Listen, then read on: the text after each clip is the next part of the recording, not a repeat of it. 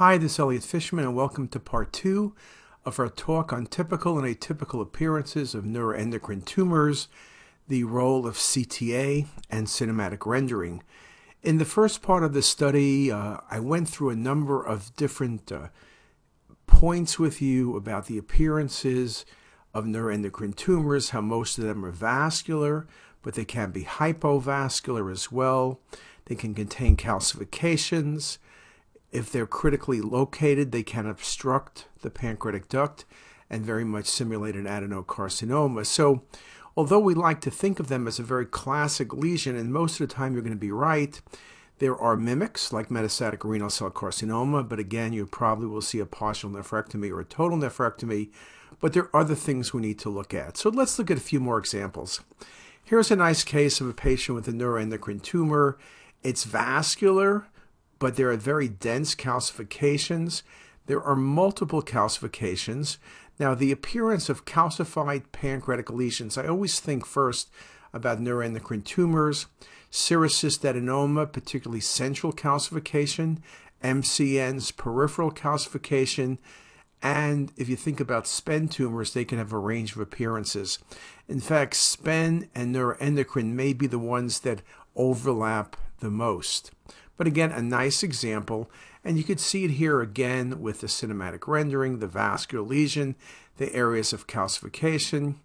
Most cases of neuroendocrine tumor like this one do not have pancreatic duct dilatation, but we'll come back to that in a moment. Here's another case, not very vascular. It's in the uncinate process, and again, you could think very much this is an adenocarcinoma.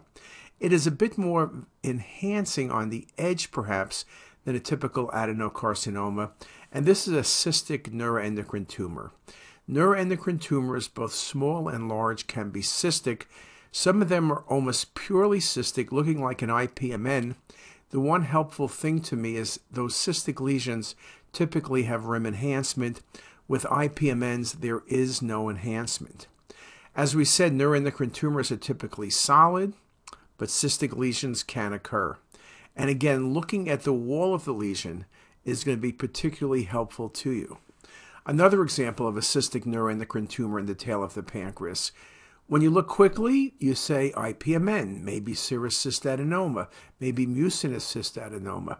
But when you look more carefully at the lesion, particularly at the cinematic, you see thickening of the wall, you see subtle enhancement, but this thickening and this nodularity in the wall is not for IPMNs. Yes, you can have some nodularity in an IPMN that has become malignant, but here it's about 360, the enhancement and the nodularity. Another case, here's another cystic neuroendocrine tumor. Here there's both solid and cystic components, there's wall thickening, and widespread liver metastasis as well.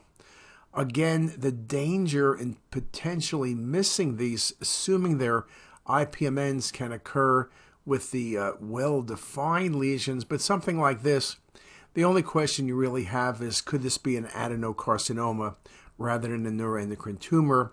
One has to admit cystic Mets with rim enhancement are more likely neuroendocrine tumors. Another example here's one of those great cases where the differential diagnosis is neuroendocrine tumor tail of pancreas versus splenule. Now, splenules enhance identical to the spleen on both arterial and venous phase imaging. In this case, you know, it's pretty close how the lesion enhances compared to the spleen, but if you looked at the venous phase, it would be brighter than the spleen. So at times, neuroendocrine tumors in the tail of the pancreas can confuse you with accessory spleen. So indeed, you need to be very careful. What do you do if you can't make up your mind? You could do MR, sometimes that's helpful. Most of the time, um, nuke studies looking at tag red blood cell studies can be particularly helpful. And here again is that same lesion in the tail of the pancreas, very nicely shown. You see the vasculature, you see the enhancement, and again, changing the parameter set with cinematic rendering makes it easier to pick up smaller tumors. I think by looking at the texture map with cinematic rendering, I believe it's also easy to distinguish between a neuroendocrine tumor and a splenule. Here's another case.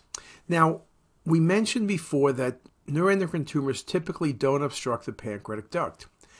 Typically, but not always. Here is a lesion that I would always call a pancreatic adenocarcinoma.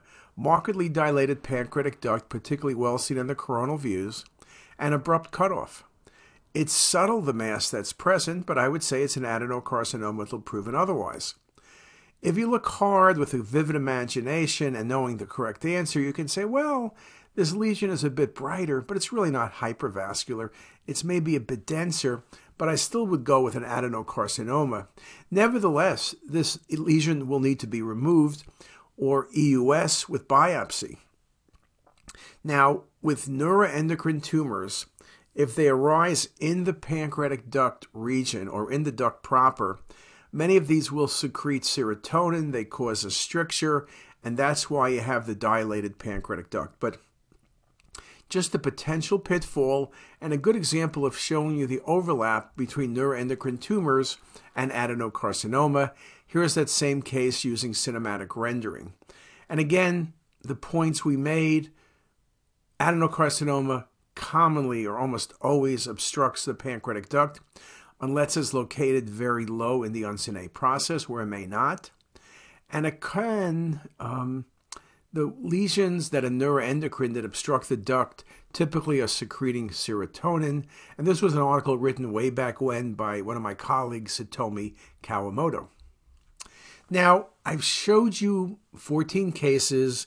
We've looked at the axials, the coronals, the volume rendered, the MIP, the cinematic rendering. I think cinematic rendering has a bright future in pancreatic imaging, both for adenocarcinoma as well as neuroendocrine tumors. Again, we need to look with real studies to see how much more accurate it is or isn't. Can we pick up smaller lesions or better identify lesions? That's all things that need to be done. I also think that AI is going to be imposed on cinematic rendering to help optimize study visualizations and image quality, to help detect findings that are subtle but hidden in the data set, and to help predict tumor types as well as tumor grades. So, with that, that's the end of part two.